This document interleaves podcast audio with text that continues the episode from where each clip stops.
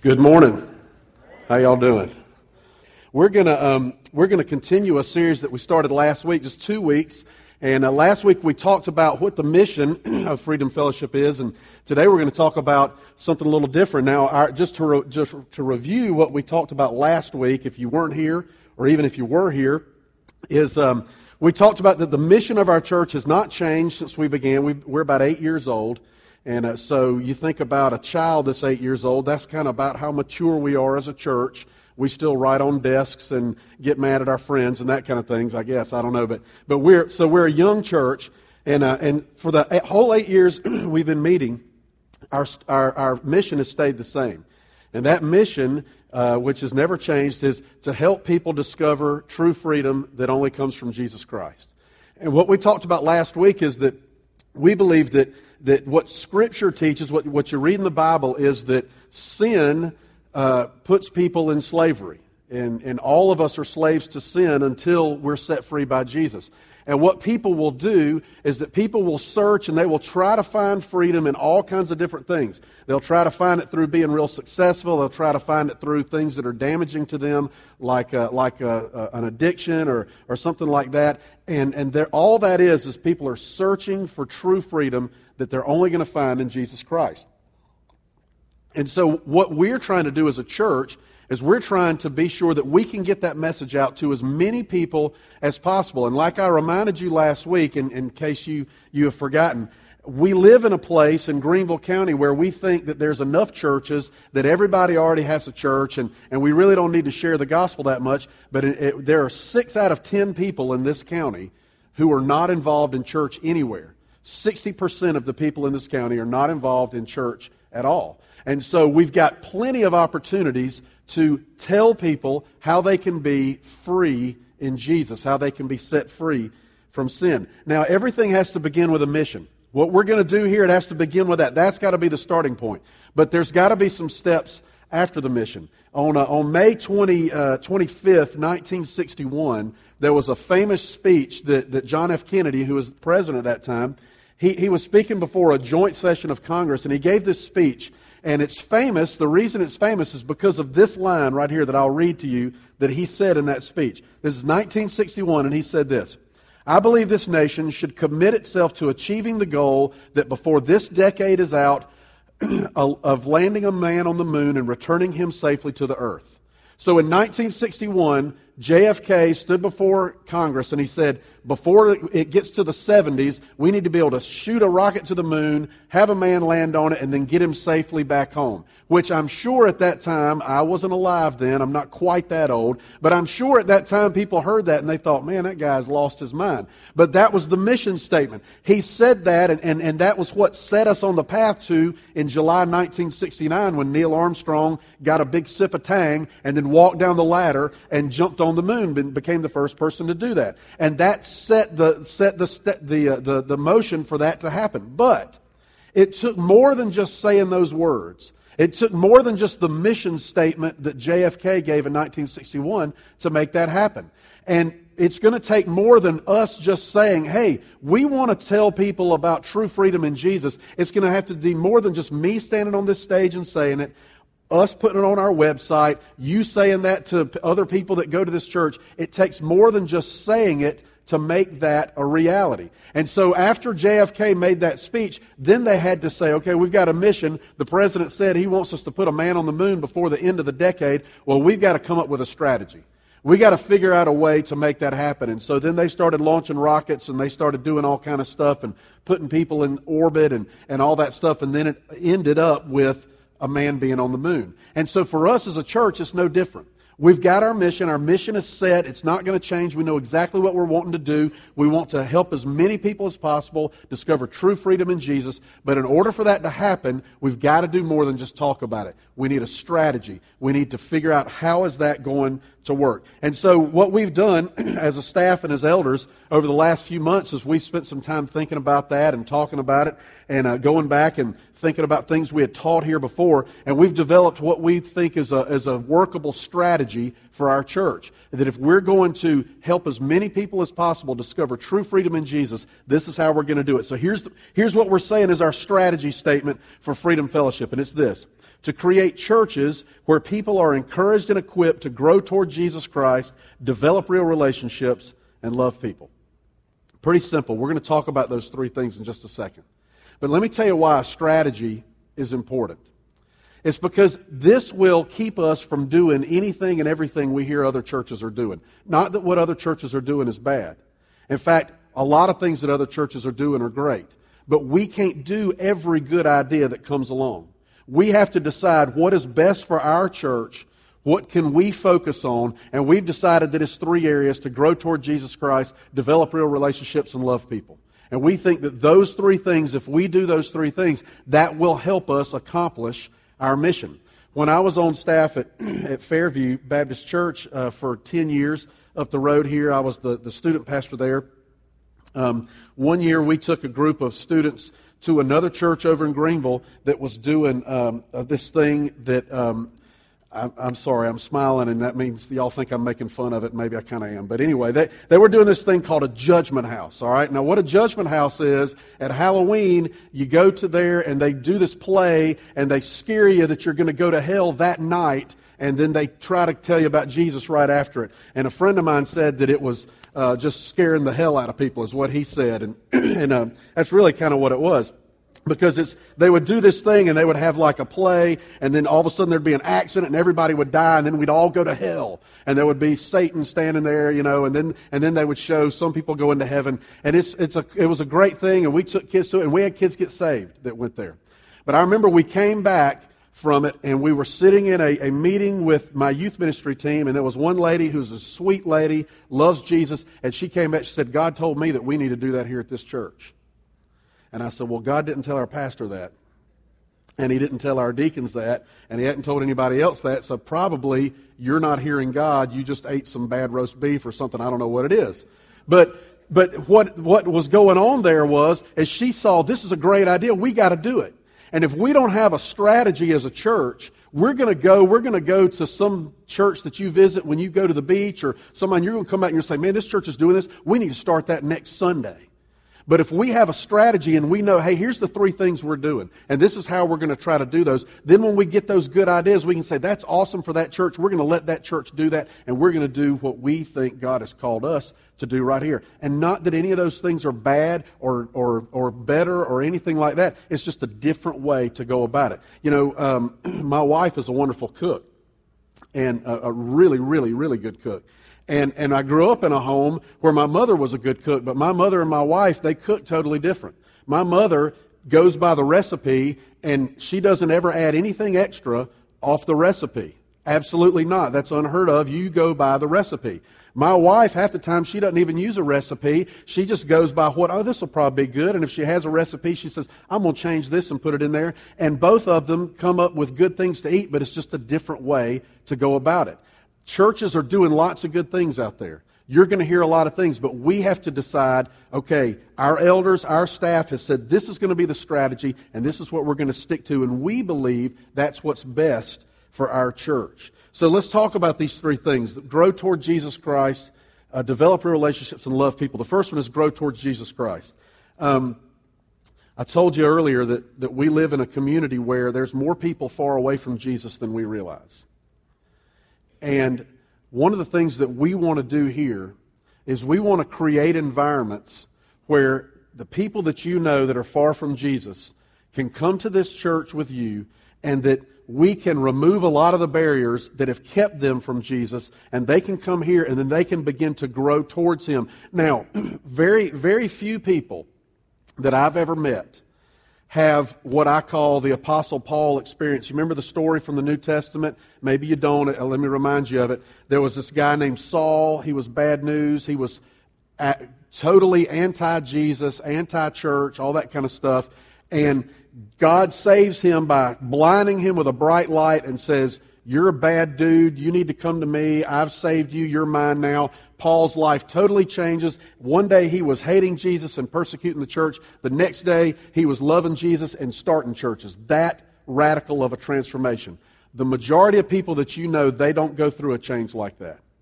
The majority of people that you know, they start off not knowing who Jesus is or opposed to Jesus, and they take small steps along the way until one day they come to the realization that they need Jesus, and then He changes their heart. But it takes a lot of small steps along the way.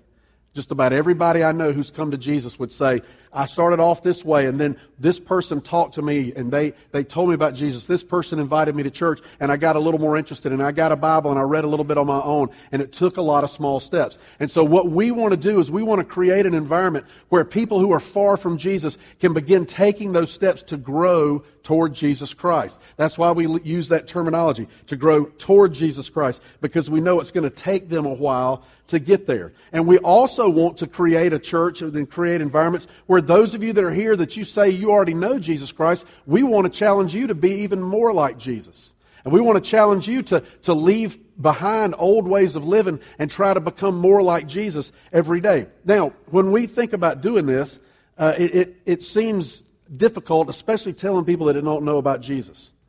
I don't know how many of you have ever tried to do it, but it's hard work because it's, sometimes it's like you're speaking a foreign language. They're looking at you, and, and, you're like Charlie Brown's parents, you know, when you're talking to them, and they, you're telling them all this stuff. You're using scripture, and all they hear is wah, wah, wah, wah, wah. Well, that's all they hear from you because it doesn't make sense yet, and it can seem very difficult.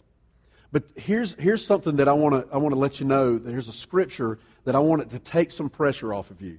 This is what Jesus said in John 12, 32. He was predicting that he was going to be crucified, and he said this. He said, But I, when I am lifted up from the earth, will draw all men to myself.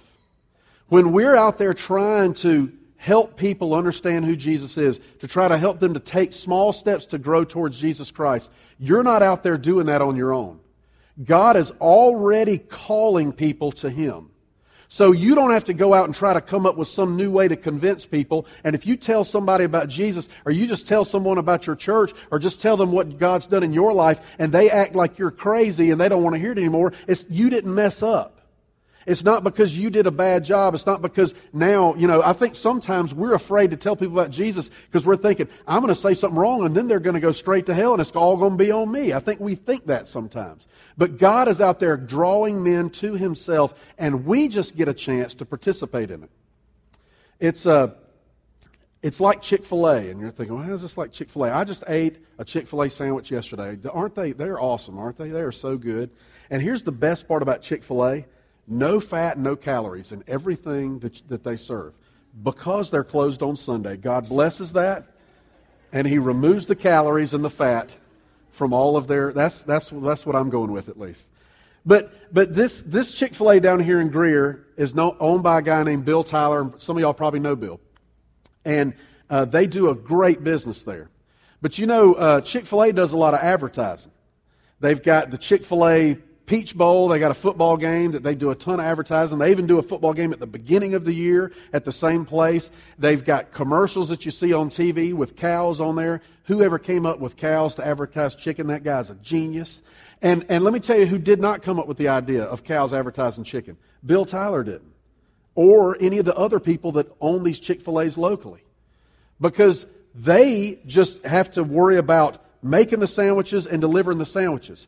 It's Chick fil A, the big company that's advertising, that's trying to draw people to the stores. And then they get people drawn to the stores, and then it's the Chick fil A in Greer's job, and the Chick fil A on Woodruff Road's job, and the Chick fil A on Haywood's Road's job to then, all right, we've got these people coming. They've been drawn here by the advertising. Now all we got to do is we got to deliver the sandwich. We got to make sure it's hot. We got to make sure it doesn't have pickles on it. If they don't want pickles on it, we got to get those Oreo milkshakes out there. That's all they have to do is just deliver the, the stuff to the people who've been drawn in by the advertising.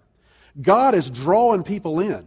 He's drawing people to himself all the time. He's at work in people's lives in ways we don't even understand. And all we have to do is we have to be ready to deliver the sandwich when they get here. We got to be ready to deliver the, the gospel. And they're here, they're hungry to hear it, and we just have to treat them with love and, and deliver the gospel so that they have an opportunity then, after they've been led here by Jesus, to have their lives changed forever. And that's the role that we play in this. We don't have to come up with, with all the ways to convince people. Jesus said, I will draw all men to myself, and then we get to play a role in that. And so we want people here to grow toward Jesus Christ. People that are far away from Him and people that are here to begin to grow towards Jesus Christ. So let me just say one quick word about those of you that are here. The growing toward Jesus Christ part, for you, if you already know Jesus, it is not my responsibility or Donnie's responsibility or Blake's responsibility or whoever preaches on this stage to make you grow toward Jesus Christ. God's going to do that work in your heart, and then it's your responsibility to be a mature believer and to seek after Him. I, I, haven't heard anybody say this to me in a long time, and I think probably the reason why is people got tired of what I would say back to them when they would say it. But, uh, you know, sometimes you've probably heard this if you've grown up in church. You've heard somebody say, well, you know what? We're just not being fed. We go, we went there, but we just weren't being fed. And my thought about that was is Laura Beth, who sang up here earlier, and Blake, they have a little baby named Jackson.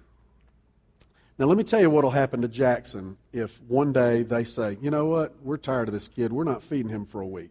You know what he'll do? He'll starve to death. Why? Because he's a baby. But Blake is a grown man. And if Blake comes into my office tomorrow and says, Cliff, Laura Beth hasn't cooked for me in a week. I, am afraid I'm going to starve to death. You know what I'm going to say to Blake? I'm going to say, go to Chick fil A and get one of those fat free sandwiches right now. You're a grown man. You can feed yourself. And the same is true for us in our, our spiritual walk. Yeah, it's good. It's good to, to be able to be at a place and to, to hear Donnie or Blake preach and, and to, that inspires us. But if you're somewhere and you're not being fed, well, then you need to get out the Bible and you need to open it up yourself and you need to dig in. And so when it comes to growing towards Jesus Christ, we're trying to help those far away. They don't know how to get to Jesus. And so we're trying to help them take those steps. But for those of you that are here, we're expecting you to say, I'm going to take some responsibility for my own growth and I'm going to work out spiritually by reading the scripture and by praying and by serving people. And I'm going to do some of that on my own and then wait and see what God does in my heart. Okay, I spent too long on that. Second one is this. Develop real relationships. First one is grow towards Jesus Christ. Second one is develop, develop real relationships. We, I've talked about this so many times. We live in a society right now that we think we're more connected than we've ever been because of the internet, and we've got like 1,500 Facebook friends, uh, you know, 1,492 of them that we never even see outside of the computer screen. So we act like, man, we're so connected, but really we're more disconnected in, as a society than we've been in a long time. Chances are, most of you live in a neighborhood where you don't hardly know any of your neighbors, and you probably grew up at a time when you could remember that you knew all of your neighbors. And so we live in a society where we're very disconnected. And so here at this church, what we want to do is we want to create an environment where you can come in and you can begin to develop very strong, real relationships with the other people that are here. And we do that through you can be a part of life groups and you can be a part of serving on a team. You want to really get to know somebody, then meet them up here every Sunday morning at 8 o'clock and load in speakers and set up screens and set up nursery rooms. You'll really get to know folks like that. And we want to create a place where you can develop real relationships. And when I say real relationships, I'm talking about those relationships that when stuff gets difficult and you lose your job and your kid blows it and y- your marriage is having a difficult time, those are the kind of relationships that you can stand by, that you can rely on each other, that you can encourage one another.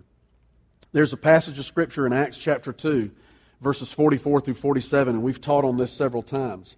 And in this passage of Scripture, it describes the very first church right after Jesus, Jesus was, was crucified, then he came back to life, and then he hung around here for about 30 days, and then he left and went back to heaven. And after he went back, the followers of Jesus, guys like Peter and James and John and all of them, they started this first church. And Peter preached a sermon one day, and 3,000 people got saved. Because why? Because Jesus was drawing all men unto himself. And so people got saved right then. And so now they had this church. And this is the description of the church that you find in Acts chapter 2. And it says this All the believers were together and had everything in common, selling their possessions and goods they gave to anyone as he had need. Every day they continued to meet together in the temple courts. They broke bread in their homes and ate together with glad and sincere hearts praising God and enjoying the favor of all the people. And the Lord added to their number daily those who were being saved. And we read that today and we say, man, I would love to be a part of a church like that. And we say, man, that, that church was the most awesome church ever, and it was. And it was shortly after that that this church started having problems, and people started saying, hey, our widows aren't getting fed as much as those other widows, and they started having some arguments just like churches do today. But here's the deal when I read that passage of Scripture, instead of me saying, man, I wish I could find a church like that, you know what it says to me? It says that I need to be a church member like that. I need to be a Christian like that. And if I want to be in a church like that, if I want to have real relationships with people, then I've got to be willing to open up and be real with people that, that are in this church. I've got to be willing to share my possessions with the people in this church. I've got to be willing to share my time with the people of this church. And if we want to see this church become all that it should be, then it's going to take effort for us to develop those real relationships and say, you know what? I'm going to do more than show up during the first song, sit here, greet the people around me that Blake tells me to greet, and then get out of here as soon as the last song is over with. I'm going to do more than that. Because if we do that, then this church is just like any other church. And you'll go here a while and you'll say, man, I just never really met anybody, never really made a connection and you know all that kind of stuff because what happens up here isn't magical that makes you somehow have a friendship. That's going to take you saying i'm going to be in a life group. I'm going to do what it takes to develop a real relationship. I'm going to do what it takes to help somebody that i meet here that needs help. Third thing is this and i think i don't know i don't ever want to say anyone is more important than the other. We need them all but i think if i think this one is easy to forget and if we forget this then, then the mission of the church won't ever happen. The third one is love people love people. And when I say love people, I'm talking about people that aren't here yet. We got to love each other too. In fact, Jesus said uh, at one time when he was talking, he said that people will know that we're his disciples by how we love each other. So we do have to love each other. But I think the reality is, is that we, love, we, we can love each other a lot easier than we can love people outside of these walls. Because we already know each other, we're comfortable with each other, we're friends. And so it's easier for me, I know maybe just speaking for me, it's easier for me to want to sacrifice my time and my, my money to love you than it is somebody I haven't met yet. Because see, love is, love is an action. Love's not a feeling. We've, we've been led to believe love's a feeling, but love is an action. Now, when I first met my wife, there was a strong feeling there. I'm going to tell you what. I saw her and I was like, dang, that girl, look at them eyes. And uh, I want to talk to her. And, and, and there's always, there's still a lot of feeling there. But the reason that we've been married for as long as we have, the reason that, that, that she uh, can still stand to live with me at all, is because we have tried to, over these years, to show love, to demonstrate love, to act on love. Because love's an action, it's more than a feeling because that feeling is always going to go away at some point. And if we walk out of these doors every day and we realize six out of ten people that we run into, they're not a part of any church, they need Jesus, then what is it going to be that's going to speak to them? What is it going to be that's going to convince them that they need to at least listen to what you have to say about Jesus? It's going to be love. It's going to be how you treat them. It's going to be the things that you do for them. It's going to be the love that you show them. See, what, what the outside world uh, doesn't see enough of is just unconditional, forgiving, Jesus type love. You don't see it on TV, you don't see it in the movies, people don't see it in their workplaces. They don't see that unconditional love where you mess up and there's still love that forgiving love where, where there's a problem and, and you forgive freely. You don't hold a grudge. People don't see that. And that's the kind of love that this church, that I want to see us give to the people of this community. So that's what, that's what we believe our strategy should be. That if we do those three things, if we, if we grow toward Jesus Christ, if we develop real relationships, if we love people, if we do those three things passionately and consistently, then we believe that that will make a great church. That will make a church that helps people discover true freedom that only comes from Jesus Christ. Now, the first part of that, let me, let me just talk real quick about the first part of that, where it says we want to create churches where people are encouraged and equipped to grow toward Jesus Christ, develop real relationships, and love people. We want to create churches. See, one of the things that we're, we're working on right now, and, uh, and you're going to get start to hear more about it than you ever wanted to hear in the next few weeks, is we're working on figuring out how we can build a facility on the property that we own up on Highway 290. And I want you to know that when, when that begins and when y'all get in, involved in that and we all do that together and we're giving our hard earned money towards it and we're praying about it and we're doing all those things, that when we, when we get that done, that's not the end. We're not looking to build one building and then say, whew, we did it. That was awesome. Now we just can cruise till, you know, till Jesus comes back. We want to create churches. We want to get that one built and that, that to be like a mission outpost that to be a hub that from there there's a lot of other things going on where we're looking for other places and maybe another part of this community where we see there's a lot of people there that need a church like freedom fellowship and we start another campus over there. We want to continue to give money and to give support to like-minded churches that are start, starting in other places around the country and around the world just like we do now. Right now we support a church plan in brooklyn. We support one in myrtle beach. We support two in charleston and in the next few weeks, you're going to get to meet those two pastors of the two churches we uh, support in Charleston. They're going to come here, and you're going to get to meet them. And we want to continue to do that. So what, when we talk about what our strategy is, our strategy is beyond what we're doing now. It's to, so that we will continue to push out behind, beyond these walls and to start church after church after church so that as many people as possible can begin to understand who Jesus is and be set free by him. That's what we want to see happen. Now, all right, that's all good, and you're probably sitting there saying, Cliff, you just talked a lot today, and that sounds great. Go at it, boy. You're going to do it good. We believe in you, Cliff. You can do it.